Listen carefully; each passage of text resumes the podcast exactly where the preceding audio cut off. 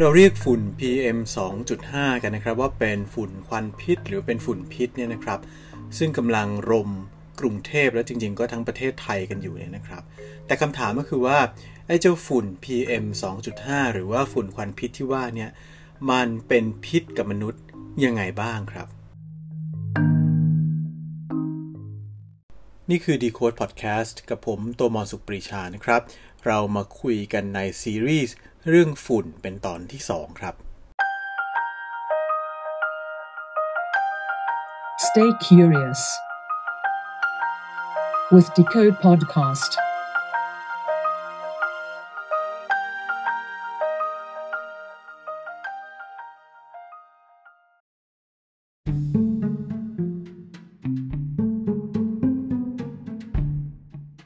ใครๆก็รู้นะครับว่าฝุ่นพิษ 2.5 ไมครอน หรือว่าเล็กกว่านี้นะครับทำอันตรายกับร่างกายมนุษย์ได้ เพราะว่ามันสามารถหลุดผ่าน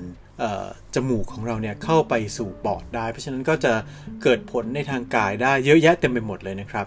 แต่ผมเชื่อว่าหลายคนอาจจะไม่เคยรู้แบบที่ผมก็ไม่รู้เหมือนกันนะครับว่าจริง ๆ แล้วไอ้เจ้าฝุ่นที่ว่าเนี่ยมันอาจไปเกี่ยวข้องกับสุขภาพจิตของมนุษย์นะครับ อย่างเรื่องของการเป็นโรคซึมเศร้าได้ด้วย แล้วก็ไม่ได้เป็นเพราะว่าโอ้โหภาวะบ้านเมืองมันดูซึมเศร้าเทาทึมนะครับจนเรารู้สึกเศร้านะครับ แต่ว่ามันเป็นเพราะว่าไอ้เจ้าฝุ่นเนี่ยมันเข้าไปหาร่างกายของเรานั่นเองครับ มีบทความอยู่บทความหนึ่งนะครับ เป็นของคุณเจคอบคิงซึ่งมาจาก Exeter Medical School ในอังกฤษนะครับ เขาตีพิมพ์งานชื่อ Air Pollution Mental Health and Implications for Urban Design a Review นะครับ ก็คือพูดถึงเรื่องของมลพิษทางอากาศ แล้วก็สุขภาวะทางจิตนะครับ แล้วก็นัยยะของมันที่มี ต่อเรื่องของการออกแบบเมืองนะครับ อันนี้ตีพิมพ์อยู่ในวารสารชื่อ Journal of Urban Design and Mental Health นะครับ ก็คือเป็นวารสารที่ว่าด้วยเรื่องของการออกแบบเมือง แล้วก็สุขภาพจิตของคนนะครับ ในบทความนี้บอกเรานะครับว่า ไอ้ฝุ่นควันพิษที่มีขนาดเล็กกว่า 2.5 ไมครอนหรือว่า PM 2.5 พวกนี้เนี่ย มันทำร้ายมนุษย์มากกว่าแค่ทำให้เป็นโรคเกี่ยวกับปอด แล้วก็ทางเดินหายใจหรือว่าโรคภูมิแพ้นะครับ แต่ว่าสภาวะทางจิตมลพิษทางอากาศ แล้วก็การออกแบบเมืองเนี่ยเกี่ยวพันกันอย่างซับซ้อนเลยครับ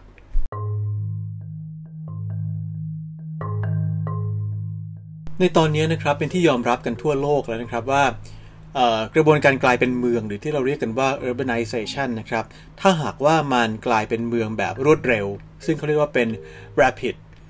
urbanization เนี่ยโดยที่มันไม่ได้มีการควบคุมที่ดี อย่างเช่นโอ้โหอยู่ๆก็มีการเร่งสร้างตึกสร้างอาคาร สร้างสาธารณูปโภคใหญ่ ๆ อย่างเช่น สร้างรถไฟฟ้า หรือว่าสร้างถนนให้รถยนต์วิ่ง แล้วก็ปล่อยมลพิษออกมาเยอะแยะเนี่ยนะครับ มันคือตัวการสำคัญที่ทำให้เกิดฝุ่นควันพิษมารมเมืองนะครับ ซึ่งเราจะเห็นได้ชัดในหลาย ๆ เมืองที่มีการพัฒนาอย่างรวดเร็ว อย่างเช่นในประเทศจีนนะครับ ซึ่งรวมไปถึงปักกิ่งด้วย แล้วเราก็จะพบว่าในเมืองอย่างปักกิ่งเนี่ยก็จะมีจริงๆก็ต้องบอกว่าเคยมีนะครับ ตอนนี้เขาก็มีมีมาตรการที่ดีขึ้นแล้วนะครับ คือเคยมีเนี่ยฝุ่นควันพิษเนี่ยเกินกว่าค่ามาตรฐานนับ 10 เท่า ในแต่ละปีเนี่ยเป็นเวลาหลายเดือนด้วยนะครับ องค์การอนามัยโลกหรือว่า WHO เนี่ยนะครับบอกว่า มลพิษทางอากาศที่เกิดจากฝุ่นพวกนี้นะครับ คือสาเหตุที่ทำให้เกิดการตายก่อนวัยอันควรนะครับ ถ้าดูในปี 2016 เนี่ยทั่วโลกนะครับ จะมีคนที่ตายก่อนวัยอันควร เพราะว่าไอ้เจ้ามลพิษทางอากาศพวกนี้มากถึง 4.2 ล้านคนเลยครับ เวลาพูดถึงฝุ่นควันพิษเนี่ยนะครับ ในปัจจุบันนี้เราก็คงจะคุ้นเคยกับคำว่า PM อย่างเช่น PM 10 หรือว่า PM 2.5 นะครับคำว่า PM เนี่ยก็ย่อมาจากคำว่า particulate matter หรือว่าอนุภาคที่เป็นมีขนาดจิ๋วนะครับ particulate นี่ก็คือเป็น particle มีขนาดเล็กๆนะครับ ซึ่งสามารถแบ่งออกเป็น 2 กลุ่มใหญ่ ๆ ก็คือ PM 10 กับ PM 2.5 นะครับ PM 10 เนี่ยก็คือฝุ่นที่มีขนาด 10 ไมครอนนะครับ หรือว่าเล็กกว่า ส่วน PM 2.5 ก็คือฝุ่นที่มีขนาด 2.5 ไมครอน หรือว่าเล็กกว่านะครับ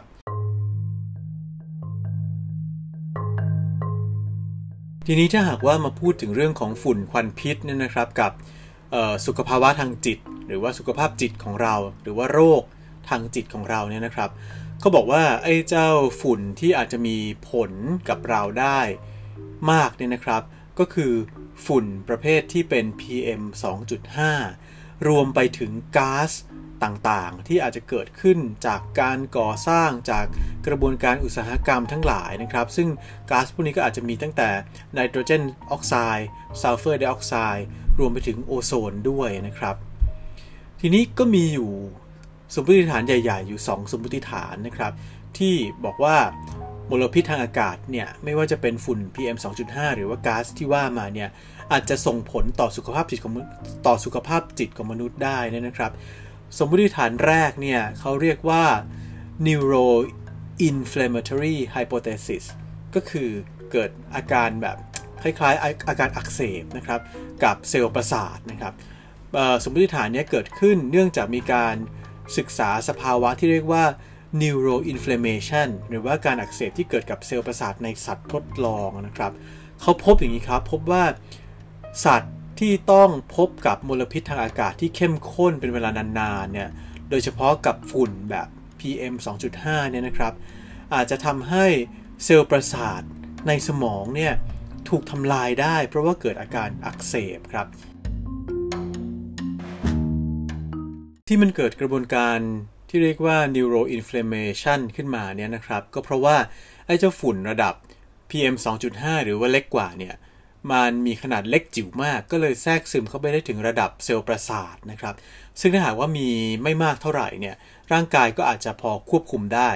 แต่ถ้าหากว่ามีมากแล้วก็เกิดกระบวนการอักเสบมากนะครับ จนร่างกายควบคุมไม่ได้เนี่ยก็จะเกิดการผลิตสารที่เป็นพิษ ต่อระบบประสาทนะครับเขาเรียกว่าเป็น neurotoxic factor ต่างๆ ขึ้นมาเนี่ยสารพวกนี้เนี่ยบางทีก็อาจจะไม่ได้เป็นพิษในตัวเองโดยตรงนะครับ แต่ว่าเป็นสารที่ทำให้เกิดกระบวนการออกซิเดชันในร่างกาย ซึ่งก็แบบเดียวกับอนุมูลอิสระนะครับ แล้วก็เลยเกิดโรคต่างๆนะครับ ที่มันสัมพันธ์กับอาการแก่ชรานะครับเอจจิ้งนะครับ หรือว่าโรคที่ไม่ได้เกิดจากเชื้อโรคนะครับ ซึ่งโรคหนึ่งเนี่ยที่มีการศึกษาอย่างที่บอกไปตั้งแต่ตอนต้นนะครับ ว่ามีการศึกษาแล้วก็มีรายงานในวารสารที่ว่าเนี่ยนะครับเขาบอกว่าโรคหนึ่งที่เกี่ยวข้องก็คือ โรคซึมเศร้านี่เองครับ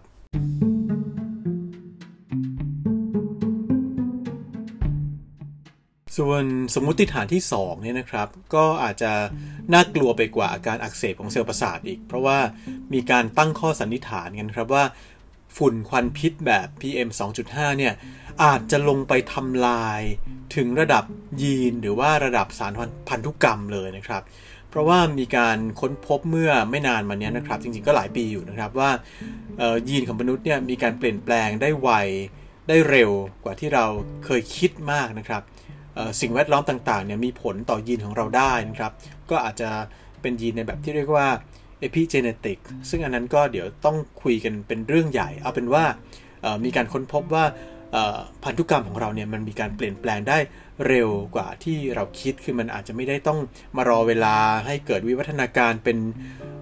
ร้อยร้อยพันพันล้านล้านปีนะครับ แต่ว่าอาจจะเปลี่ยนแปลงได้เร็วกว่านั้นนะครับ ก็เป็นว่านะครับว่ามีสมมุติฐานที่บอกว่าฝุ่นเนี่ยเข้าไปทำอะไรต่อไม่ไรทำให้เราเกิดสุขภาพจิตที่ไม่ดี หรืออาจจะเป็นโรคซึมเศร้าเนี่ยอยู่2สมมติฐานอันแรกก็คือ มันไปทำให้เกิดอาการอักเสบของเซลล์ประสาท กับกับอันที่ 2 ก็คือ ไปทำทำให้เกิดการเปลี่ยนแปลงในระดับ สารพันธุกรรมเลยนะครับ ซึ่งทั้ง 2ออย่างเนี้ยไม่ว่าจะเป็นอันไหนก็แล้วแต่เนี่ยตอนนี้ตอนนี้มันยังเป็นแค่สมมติฐานนะครับ แต่คุณเจคอบคิงในบทความในวารสารวิชาการที่บอกมาตั้งแต่ต้นเนี่ยนะครับเขาบอกว่าไปศึกษางานวิทย์ของนักวิทยาศาสตร์จากหลาย ๆ ที่นะครับเขาพบว่าในกลุ่มคนที่ต้องเผชิญกับมลพิษทางอากาศ เป็นเวลานาน ๆ เนี่ยพบว่าอัตราการป่วยเป็นโรคซึมเศร้าเนี่ยจะพุ่งสูง กว่ากลุ่มที่ไม่ได้เผชิญกับมลพิษทางอากาศนะครับ อย่างเช่นมีการศึกษาที่บาร์เซโลบาร์เซโลนานะครับของสเปน แล้วก็กรุงโซลในเกาหลีใต้ โดยที่ไม่ใช่นักวิทยาศาสตร์กลุ่มเดียวกันนะครับ เป็นคนละกลุ่มนะครับ แล้วพบว่าถึงแม้ว่าจะคนละเมืองศึกษาคนละกลุ่มเนี่ย แต่ผลลัพธ์ที่ออกมาเนี่ยก็ตรงกันนะครับ แล้วยังมีการศึกษาที่บอสตันแล้วก็ในยุโรปอีกนะครับ นอกจาก โรคซึมเศร้าแล้วเนี่ยยังมีอีกอันหนึ่งก็คือ ความวิตกกังวลนะครับพารานอยเนี่ยอันนี้ก็พบว่ามีการศึกษาพยาบาลนะครับในสหรัฐอเมริกาเนี่ย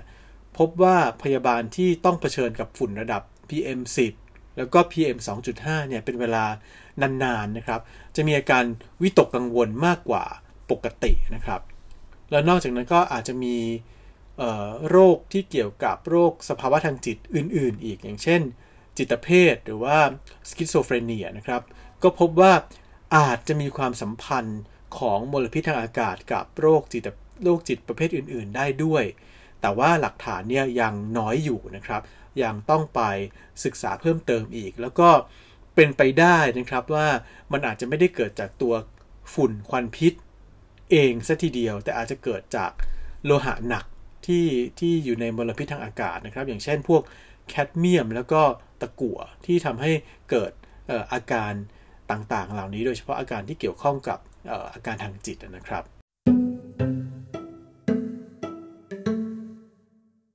เมืองแต่ละเมืองเนี่ยนะครับมีที่มาของ มลพิษทางอากาศแตกต่างกันไปนะครับแต่ว่าไอ้เจ้ามลพิษที่มีการศึกษามากที่สุดเนี่ยก็คือฝุ่นจิ๋วในแบบ PM 2.5 แล้วก็ PM 10เนี่ยนะครับเขาบอกว่าถ้าหากว่าดูจากค่าเฉลี่ยทั่วโลกเนี่ยไอ้เจ้าฝุ่นจิ๋วพวกเนี้ย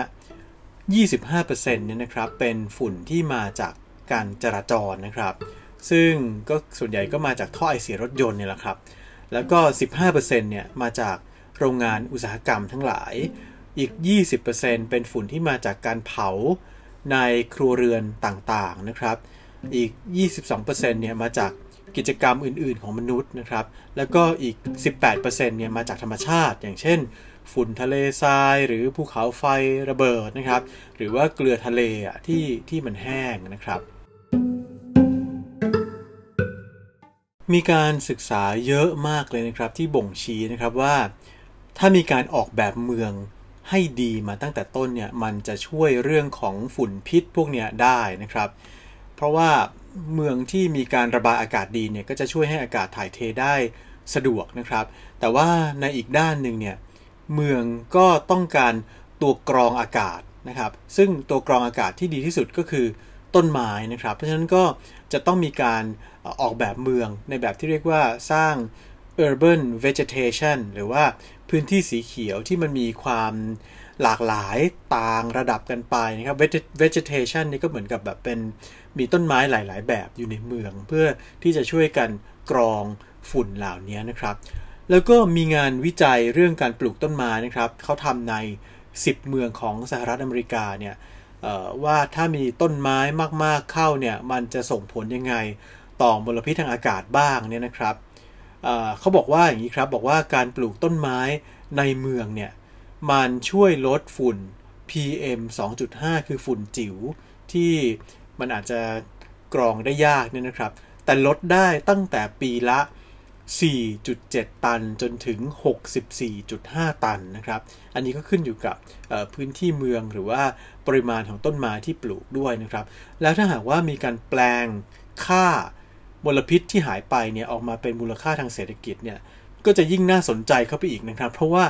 จะได้มูลค่าทางเศรษฐกิจที่เพิ่มเข้ามาเนี่ยมีตั้งแต่ 1.1 ล้านนะครับไปจนล้านเหรียญนะครับ 1.1 ล้านเหรียญไปจนถึง 60.1 ล้านเหรียญเลย ซึ่งในกรณี 60.1 ล้านเหรียญเนี่ยก็คือเมืองนิวยอร์กนะครับ เพราะฉะนั้นจะเห็นว่าถ้ามันมีการวางแผน มีการศึกษา มีการสร้างเมือง มีการออกแบบเมืองที่ดีนะครับ แล้วก็มีการปลูกต้นไม้ในแบบที่ช่วยกันกรองฝุ่นด้วยเนี่ยมันจะสร้างมูลค่าทางเศรษฐกิจให้เมืองเนี่ยได้มหาศาลนะครับ แล้วยังไม่ต้องพูดว่าถ้าหากว่าเมืองมันดีเนี่ยมันก็ไม่ต้อง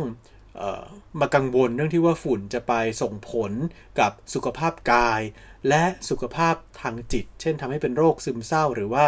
วิตกกังวลด้วย ซึ่งก็จะยิ่งทำให้การทำงงทำงานของของคนหรือว่าผลิตภาพนะครับ productivity ของผู้คนในเมืองเนี่ย มันก็น่าจะดีขึ้นด้วยนะครับ เพราะฉะนั้นอันนี้ก็เลยเป็นเรื่องสำคัญมากๆนะครับ เพราะว่ามันเกิดขึ้นพร้อมกับกระบวนการเป็นเมืองหรือว่า urbanization ในโลกนะครับ ที่บอกว่าผู้คนจะเข้ามาอยู่ในเมืองกันมากขึ้น แต่เราไม่ควรจะปล่อยให้เมืองมันโตขึ้นไปแบบสักแต่ว่าโตนะครับ มันควรจะต้องมีการ วางแผนด้วย เพราะฉะนั้นอันนี้จึงเป็นหน้าที่สำคัญนะครับ ที่รัฐจะต้องเข้ามาดูลำพังคนทั่วไปเนี่ยจะมาบอกว่า โอ้ย แค่รถใช้รถยนต์ ไม่กินเนื้อออะไรพวกนี้มันก็ช่วยได้นะครับ ไม่ใช่ช่วยไม่ได้ แต่ว่ามันไม่ใช่การเปลี่ยนแปลงในระดับนโยบายหรือในระดับโครงสร้าง เพราะฉะนั้น